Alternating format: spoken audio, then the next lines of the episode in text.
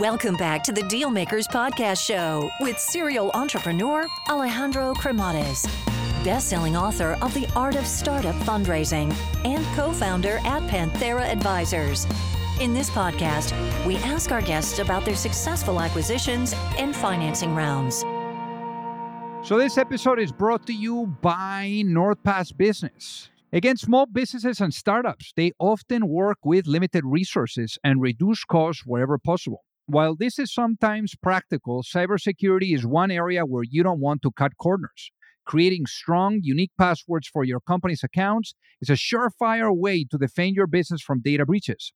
However, with the number of personal and work logins we use daily, it's very easy to get password fatigue, leading to reusing the same passwords across accounts. So NordPass Business is a powerful password manager for organizations that removes the difficulty of generating and remembering strong passwords for you and your colleagues. Additionally, it allows for you to integrate single sign-on with your company's Google Workspace accounts and effortlessly create groups to share sensitive information across teams and projects. So see NordPass Business in action now with a 3-month free trial by going to nordpass.com/Panthera and use the code Panthera.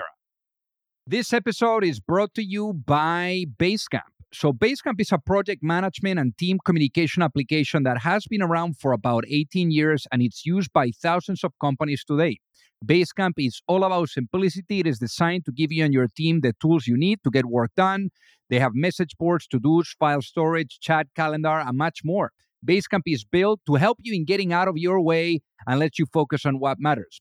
Again, like when you're adding a bunch of people, there's a bunch of files that need to be shared. You need to be effective. And that's where Basecamp comes in. They actually are from the guys that brought to you 37 Signals. And really, they help in making decisions simple and also effective. So go to Basecamp. Their pricing is simple, and they give you the all really the features in a single plan. No upsells, no upgrades. Go to basecamp.com/dealmakers and try Basecamp for free. No credit card required and cancel at any time. Thank you, Basecamp, for sponsoring this episode. Alrighty, hello everyone and welcome to the Dealmaker Show. So we have a very exciting founder today, a founder that, he's going to tell us all about building, scaling, pivoting the business, you name it, all the good stuff that we like to hear. And I'm sure that you're all going to be very inspired with his journey. So without further ado, let's welcome our guest today, Omri Geller. Welcome to the show. Thank you, Alejandro. Great to meet you. Thank you for inviting me. So originally born there in Tel Aviv, you were raised there. So give us a little of a walk through memory lane. How was life growing up in Tel Aviv? So Tel Aviv is an amazing place to grow up. First of all, the weather is fantastic. It's pretty warm. There is sometimes a bit of wind and rain, but mostly sun. Life on the beach is great, and great food. Very vivid atmosphere. So people are very happy and communicating one with each other. So it's a really friendly place. And as a kid growing up there is just amazing. And obviously it's amazing when you also have, this passion for sports, basketball. So I got you into basketball, and also what a combo to combine that with also math and physics. I mean, that's kind of like weird, because typically you would have like the good basketball player that is not so good on maybe like the academics. But in this case, you combine both. Yeah, well, I think I was better in math and physics than in basketball, but I did play basketball for most of my junior life. All my friends were there, so it was a professional team. We've been, training 4 or 5 times a week, which was great. I think it was a lot of investment from my side because I wasn't that talented, and also from a physically perspective, I wasn't the highest person for the basketball team.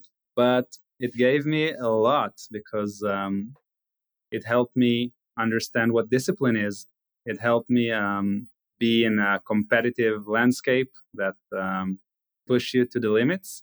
And it also helped me be better in math and physics overall, I believe. So I did add those two parts in my life, a lot of sports on the one hand and a lot of, study on the other hand. And I think it went well together. That's amazing. Now, let's talk about problem solving. I mean, what the whole engineering thing, I mean, has been, you know, a real big thing in your DNA, right? I mean, you've been, you know, studying it undergrad, you know, so you did your master's too in electrical engineering. So, I mean, would you say that perhaps like the whole thing, you know, how you were always, you know, having this passion for math and physics, maybe it got you into that path, and why specifically that path? It's a really good question. So I always loved the science. I found it super interesting and satisfying to solve those problems. And when I started my first degree in engineering, it wasn't clear to me yet that this is the path that that I want to take for the long run. But it was clear to me that this is the next step once I love, you know, those scientific subjects. But the more I got into it, the more I understood that trying to tackle problems that the solution is not trivial many times is not there at all. For example, you know, in my master's degree, I did a research with my co-founder today, Dr. Ronen Dar, and he did his PhD, I did my master's, and we worked on really interesting problems that were so new. And it was super exciting. So I think during all my life as an adult, in a way, I was chasing those new problems to solve. It just excites me time after time.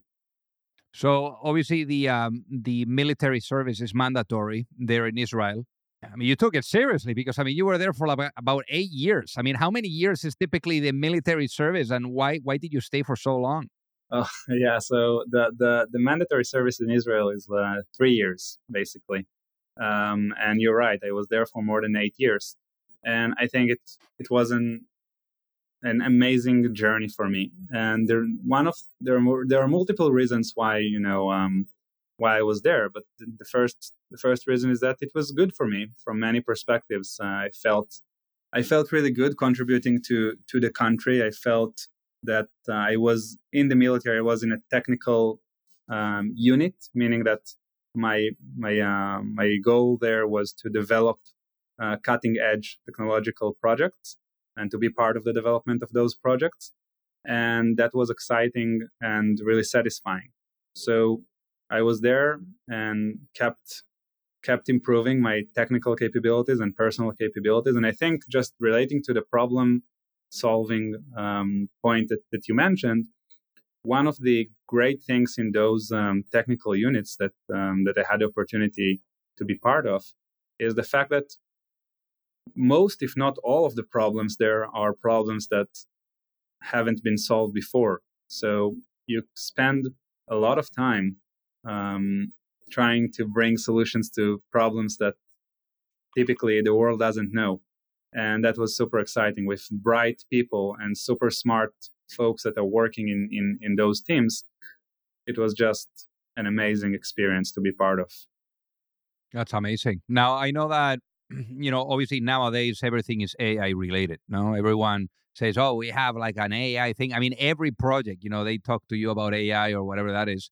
But hey, back then, you know, when you got started with this thing, you know, it was not that popular. So what caught your attention and why? What did you find so exciting about artificial intelligence? So it's absolutely right. Though the concepts of AI are here for decades and decades. So for those that are familiar with the details already, you know, maybe probably in the 40s or 50s, neuroscientists thought about building machines that would mimic the human brain.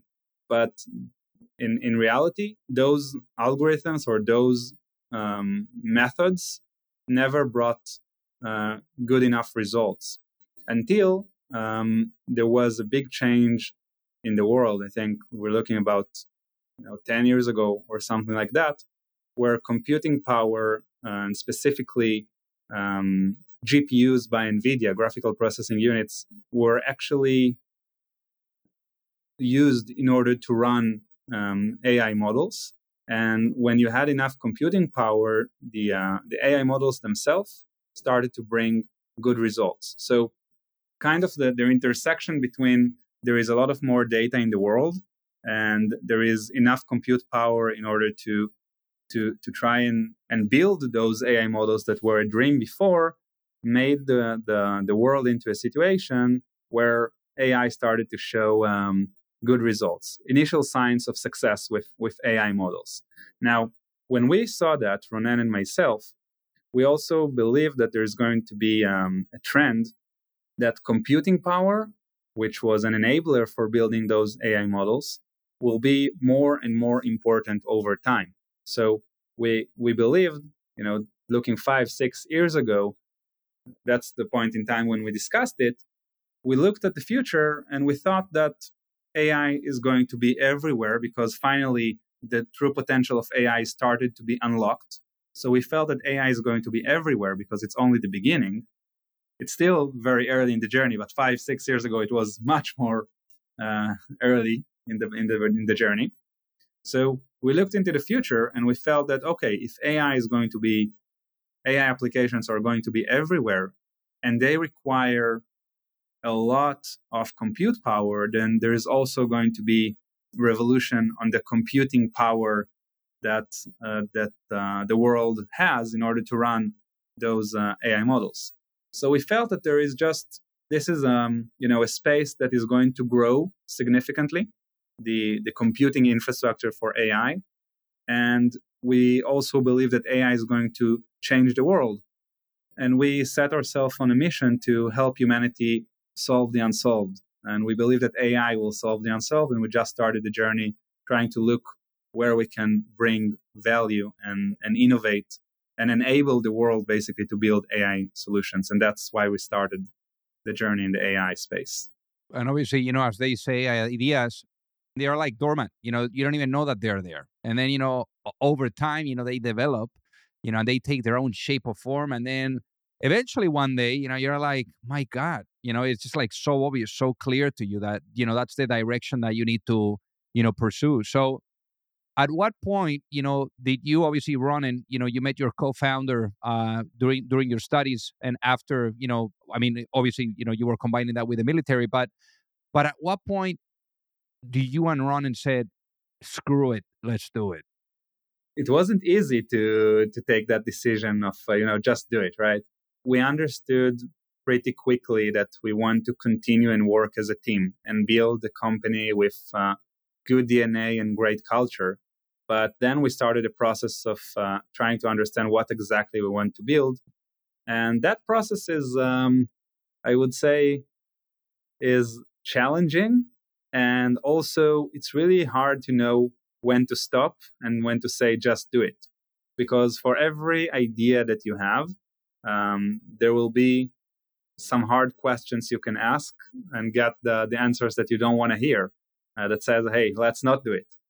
So I think we've been in this ideation phase for about a year, following the moment we decided that we want to open a company. So we've been at the ideation phase for about a year, looking on different problems to solve in the AI infrastructure space.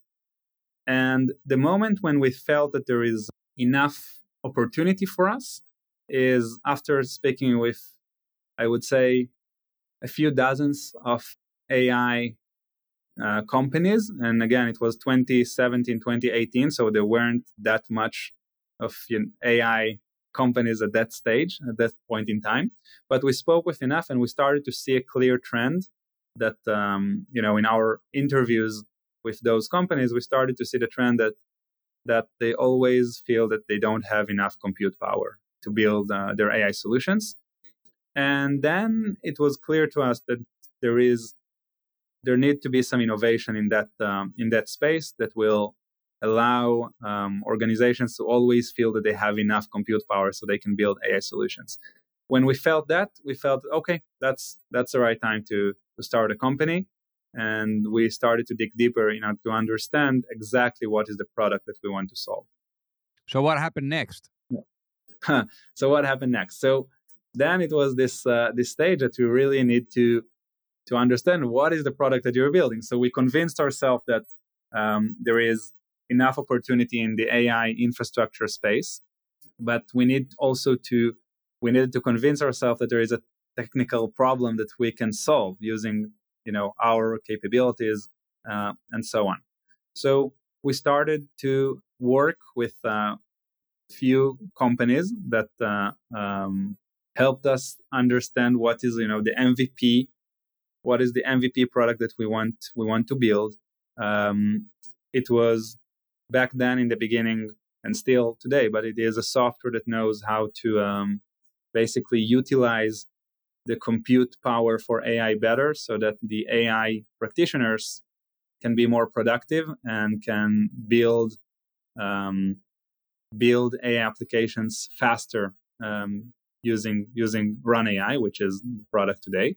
And we started and we've built a technical MVP of the product, that technical POC basically, that showed a few of the companies that we discussed how they can accelerate the research time and how they can bring AI solutions faster using our software. So they can train their AI models faster and bring faster time, have faster time to market.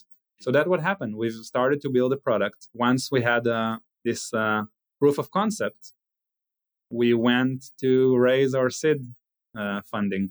And obviously the idea has changed a lot since then. I guess, for the people that are listening to really get it, what ended up being the business model of Run:AI? How do you guys make money? A little bit about Run:AI, and then I can also talk about the specific business model.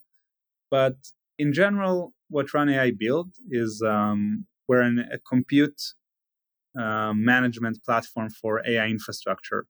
It means that every AI computer or AI processor in the world that runs an AI application can use Run:AI as a middleware that optimally run the AI application on this AI accelerator. And with that, we've built a business model that actually charge annual subscriptions from customers based on the amount of compute power for AI that they have. So the more compute power they use, the more they pay to Run:AI. And obviously, with Run:AI, the result for the business is overall higher utilization of this AI compute processors and faster time to market with their AI solutions. And this is the business model, so really straightforward. So we'll get back to our conversation in a minute. But if you're an entrepreneur or a sales leader, you want to listen to this. Let me tell you about Wingman. Not Tom Cruise. Wingman is a conversation intelligence tool that helps folks like you coach and scale up their sales teams really fast, really easy. Now, I know scaling is not just about hiring. Getting the team up to speed can be the real speed bump. Well, Wingman can help you in getting that. It lets you build call libraries with game tapes relevant to every sales situation, complete with highlights and notes, and it's asynchronous. Repeatable sales training engine. Not just that, Wingman even helps during sales calls with contextual battle cards and monologue alerts. The great thing about Wingman is that it plays nice with all your existing tools like Salesforce, HubSpot, Zoom, Teams, and Google. It even syncs up with Slack so you don't have to log into your CRM all the time for deal updates. So head over to trywingman.com to give it a try. That is trywingman.com. It's just the Wingman your sales needs to really predictably beat revenue targets quarter after quarter. This episode is brought to you by Partner Hero, which provides customer service outsourcing that's built for the needs of scaling and high-growth startups. They offer flexible terms, fast onboarding, and the ability to scale teams quickly. Perfect for fast-growing business. Let's face it, you're all startups. It's time for you to really stop trying to do absolutely everything. You need to get yourself out of the support inbox so you can actually focus on growing your business. So again, Partner Hero is flexible. They have quality assurance. They have offices around the world to really provide that help and support that you need. And if you're ready to bring in outside customer support help for your startup that feels like it's part of your existing team, then check out Partner Hero. Head over to partnerhero.com/dealmakers to book a free consultation with their solutions team and mention that you heard about Partner Hero from Dealmakers and they'll waive the setup fee. And obviously, you know, like one thing that that is very interesting there is that, I mean, you guys have raised quite a bit of money, but I know that after you had raised, you know, past the Series A, you know, which is typically interesting because, you know, normally at the Series A is when you have already raised money and everything is validated and you have a clear understanding. You put X, you take out Y. Now, in your guys' case, you know, like you realize that things were not really working as you had hoped for. I mean, the scale, you know, you couldn't see it. It was not, you didn't have that clarity on it. And you went to the board. What happened? Yes. So we raised our seed money. It was a $3 million in April 2018. And pretty quickly, with our product, we started to bring the first customers to Run:AI. So a few months later, we already had paying customers, which is relatively quick. And it started to scale. The business looked pretty good. And towards the end of 2018, we went and did another fundraising. So in early 2019, we raised our A round. It was a $10 million round. And the idea was to continue and scale, you know, the go-to-market, scale the business, because we already had this initial traction that you want to see after your seed investment. And the business was growing. But what actually happened is that that was the time when we went out of stealth.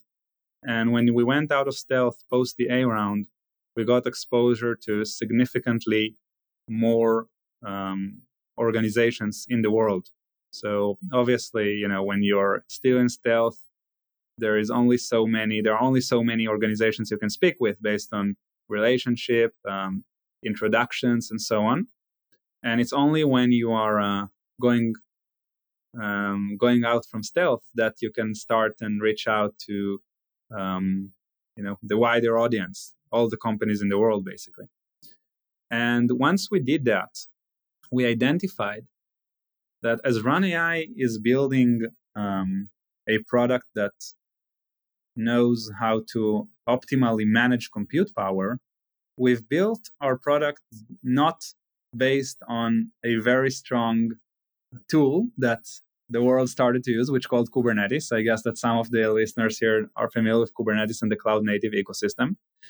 And Run:AI was not connected to this ecosystem. We actually built our product without integrating into the ecosystem of the cloud-native container ecosystem.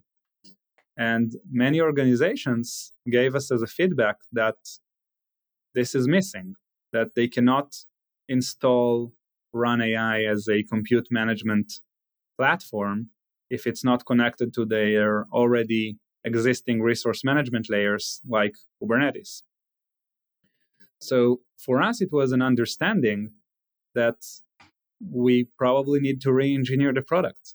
The value proposition was there. Utilizing the compute resources better was there. The helping, you know, organizations to get to production faster was there. Reducing compute cost, it was there. But when we started to speak with the enterprises, they just wanted us to be part of their already existing environment versus installing Run:AI as a standalone product that is not connected to their overall IT environment. So for us, it was a moment to take a decision if we want to continue and grow the business without being, without connection to the cloud-native ecosystem, or delete everything that we've done, build the product again, basically from scratch, with the same value proposition, but this time in a way that can plug in to Kubernetes environments. And Kubernetes became, at this time, it was already in every enterprise, became the de facto platform for container orchestration. And we understood that what we really want to do right now in order to scale is, instead of creating a full compute management layer, actually building Run:AI as a plugin to Kubernetes that makes Kubernetes efficient for managing AI compute clusters. And in order to do that, we needed to go back to the drawing board, start to write the code again, and stop the scaling of the business. But it was the best decision that we took because we went back to the drawing board. After a few months, we came with a new product, basically, based on a plugin to Kubernetes, and actually that made us scale very quickly from that moment on. And enterprises started to be super engaged. And the rest is history. The rest is history, Omri. And so how much capital have you guys raised today? So until now, raised $118 million. So past that moment, we raised another $105 million in two funding rounds from Insight Partners and Tiger Global, and that was in recent 2 years as the business is scaling consistently quarter after quarter and continue in that environment as well. And what's the process? Because I'm sure that there's going to be a lot of people that are outside of the US, that are probably like thinking about raising money. Or what's the process of being overseas? Let's say from so far away, they're in Tel Aviv, and being able to get the caliber of investors like Tiger and Insight that you were able to onboard that are so far away from you. How were you able to do that? So I think there is... Israel is a very small country and also far away, basically, from the US, where the main investors that we want to work with are at. But Israel is extremely exciting when it comes to technology. Basically, the population in Israel, or the ratio between the amount of people in Israel and the amount of companies, startup companies that are succeeding, is probably the highest in the world. So Israel is under focus point of many large investors, among them, Insight and Tiger, as you mentioned. So they are operating in this in Israel and are very active here, and that allows us for the opportunity to get the exposure to investors in that caliber. And Run:AI is a super exciting company, so we were also able to excite them and add them on board. So I think it was a great win-win. Amazing. Now, in your case, I know that the team is very important. We're talking about here investors, which is bringing people, on board. So when it comes to team, what should a founder, keep in mind to make sure that they have the right people? I think the first thing is to always ask yourself that if you have the right people, and because a company is built on the people, and everything that we achieved is because of the amazing team that there is in Run:AI. And other companies' success is also dependent on that. So my best tip, and in a high level, is always think about your team and make sure that you have the right people surrounding you. Now, the next question is what is the right people, right? And what are the right people? And I think here, what I learned is that people that are dynamic, adjustable, and are eager to learn and succeed are the people who will drive success in a young startup. Because the things that you need to do as an entrepreneur and as a small startup company is ever changing. There is no exact structure, and there is no one plan that just always works. So people need to take a lot of different tasks, each of the people in the company. So the right people are those that find that type of diversity in responsibility as something that excites them, and they leverage it in order to learn how to do things that they haven't done before. And you must have those type of people in your organization, people that are just ready to always learn new stuff and change the responsibilities quickly, and very eager to succeed personally and for the company. So when I look, if I'm a young entrepreneur today that starting the journey, I would bring with me the people that are so hungry for their success and want to improve themselves. And when people improve themselves, then the company is also is in the route for success, because people, you know, it's kind of, there is really high correlation between people's success and company success. So people that are pushing their self limits will push the company to achieve more and more over time. So that would be what I'm looking for in people joining, building a team. And obviously, when we're talking about limits, you know, one thing that comes to mind too is, I guess, it's the roller coaster of emotions that an entrepreneur needs to go through, right? I think that people really underestimate, you know, what the journey looks like. You know, people just say, read the magazines, they watch the movies, and they think that this is all full of glamour. And that's not the case at all. You know, you got to really embrace the ups, embrace the downs, which is where the lessons are going to be learned. But who do you need to be to keep everything together and to be effective with whatever you have in front of you? How has it been, that roller coaster, for you, Omri?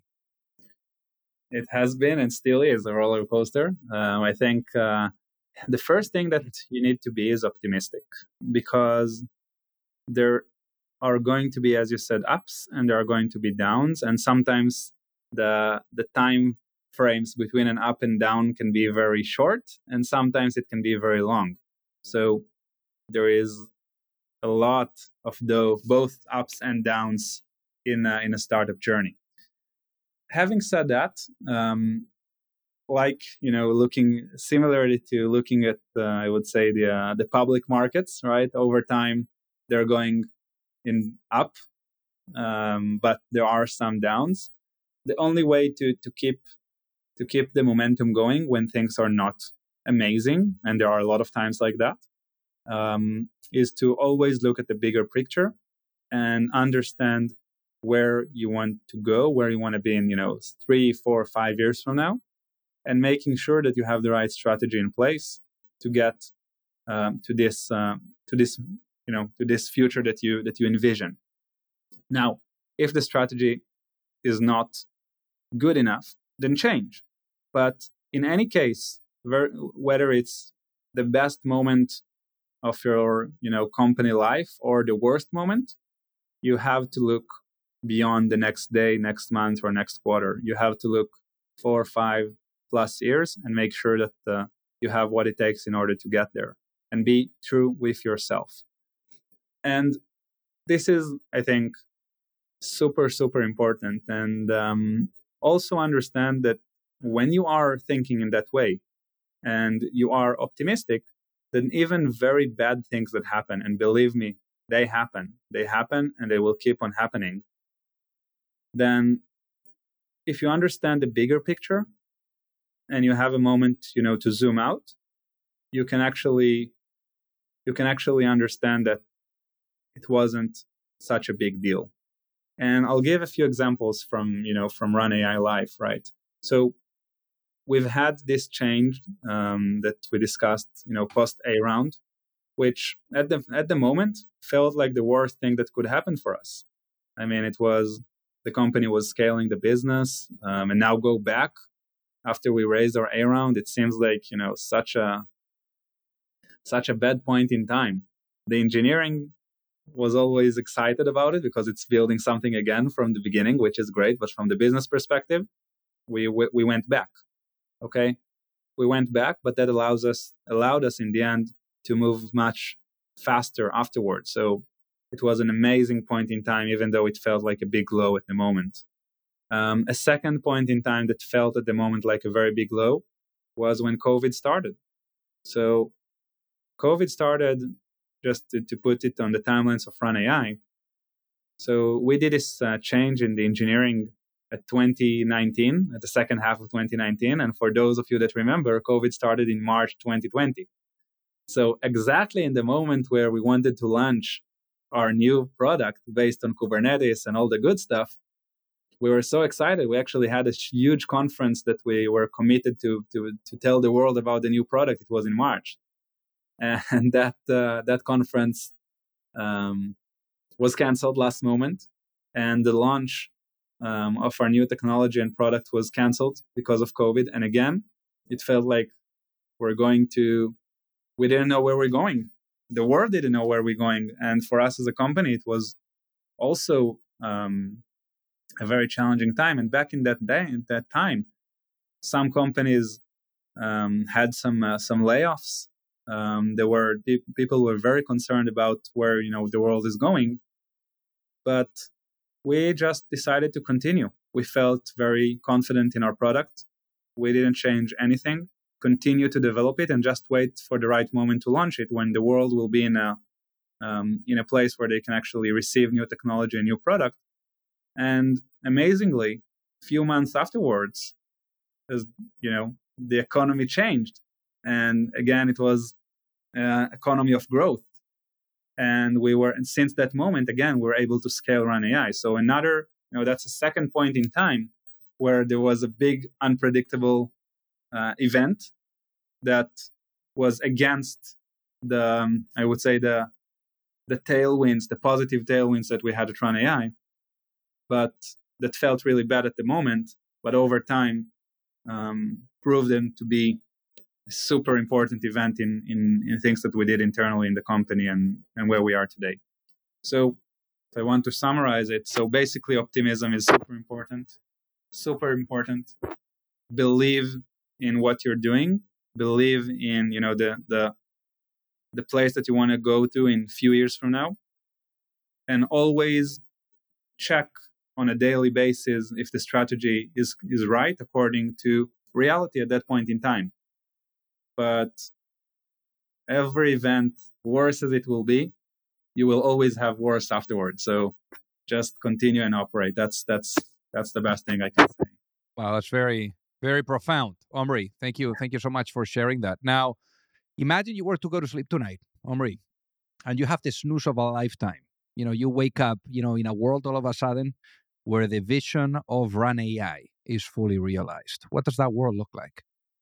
A world where AI applications are implemented and running everywhere, whether it's, you know, in every vertical, in the automotive and finance and healthcare and, you know, education.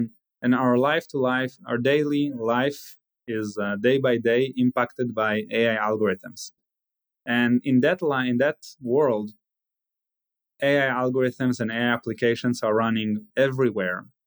And running everywhere, meaning it's, you know, in the data center and public clouds and in edge locations and in your cell phone, and every location has dedicated AI hardware to run AI applications.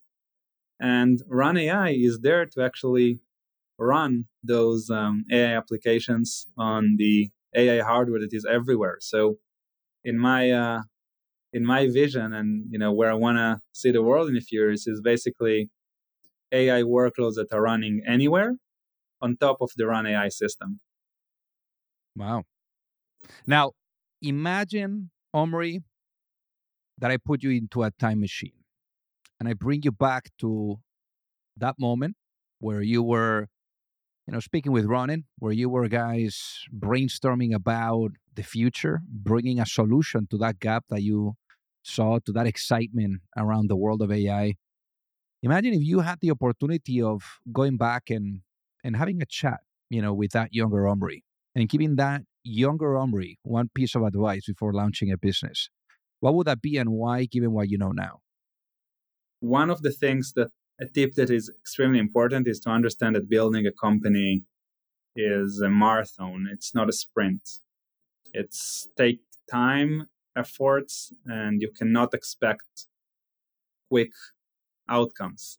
Over time, great things happen, but expectations from younger Omri should be, the expectation is that it's going to take time and a lot of investment, and it's going to be very, you know, small increments that eventually will lead to a very large progress. So I think just setting expectations that it's there are going to be a lot of hard times, and all the plans that you put when you start a company, not all, but most of the plans are probably not going to be executed exactly like you thought it will happen. And again, just think of that as, you know, a marathon, a 7, 8, 10 years run versus a few months that everything just working out and, you know, everything, everyone is just happy. It's not the way it works. I love it. So Omri, for the people that are listening, what is the best way for them to reach out and say hi? So in any medium, this is great. Obviously in LinkedIn, I'm happy to get as many connections and happy to answer, you know, thoughts and questions. And also on email. So my email is omri@run.ai. Very open to conversations and love to speak with entrepreneurs at any point and help more of them succeed. Amazing. Well, hey, Omri, thank you so much for being on the Deal Maker Show today. It has been an honor to have you with us. Thank you so much. It was a pleasure. If you like the show, make sure that you hit that subscribe button. If you could leave a review as well, that would be fantastic. And if you got any value, either from this episode or from the show itself, share it with a friend. Perhaps they also appreciate it. So also remember that if you need any help, whether it is with your fundraising efforts or with selling your business, you can reach me at alejandro@pantheraadvisors.com.